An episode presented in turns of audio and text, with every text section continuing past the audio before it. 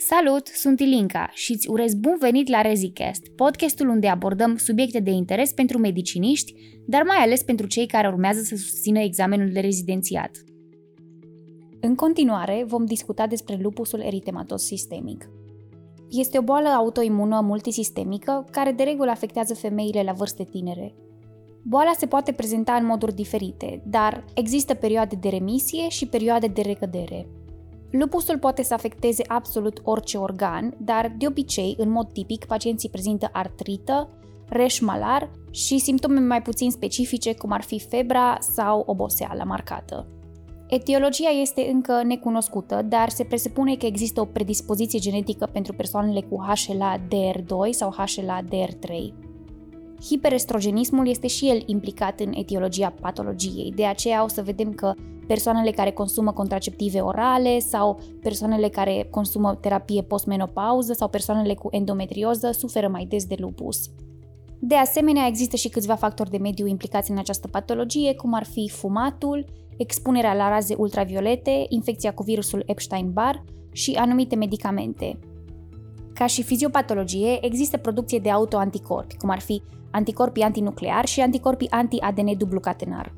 Pacienții se prezintă la medic pentru oboseală, febră, pierdere în greutate, uneori apar artralgii și artrite și, evident, există rașul malar caracteristic, alopecia areată, teleangiectaziile periunghiale, manifestările hematologice de tipul peteșiilor, mialgia musculoscheletală, nefrita lupică, care se manifestă prin proteinurie, Pot să apară și pericardite, miocardite, endocardite, pneumonite, vasculite și din punct de vedere neurologic pot să existe convulsii, psihoze, modificări de personalitate și pierderi de memorie.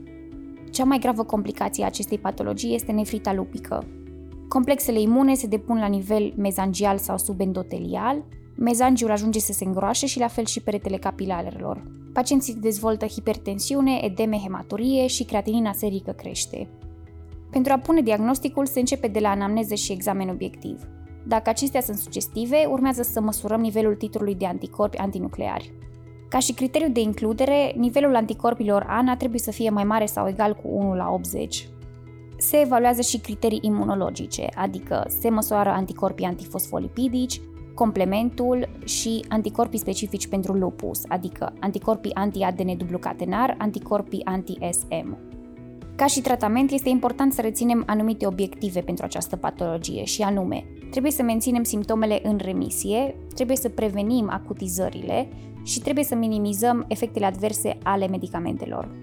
Ca și măsuri generale, pacientul este instruit să renunțe la fumat și să evite expunerea la radiații ultraviolete. Pentru manifestările cutanate se administrează corticosteroizi topici. Pentru ameliorarea simptomelor se pot administra ANS-uri. Pentru inducția remisiei se optează pentru doze mici de corticosteroizi pentru o perioadă scurtă de timp. Pentru menținerea remisiei se optează pentru hidroxiclorochină și, în funcție de răspuns, se poate adăuga metotrexat sau azatioprină. Prognosticul este în general bun, dar acesta se agravează dacă apar complicații renale sau neurologice. Pentru mai multe subiecte, vizitați podcastul nostru ReziCast sau descărcați aplicația ReziHack, unde veți găsi o serie întreagă de materiale pentru studenții care urmează să susțină examenul de rezidențiat.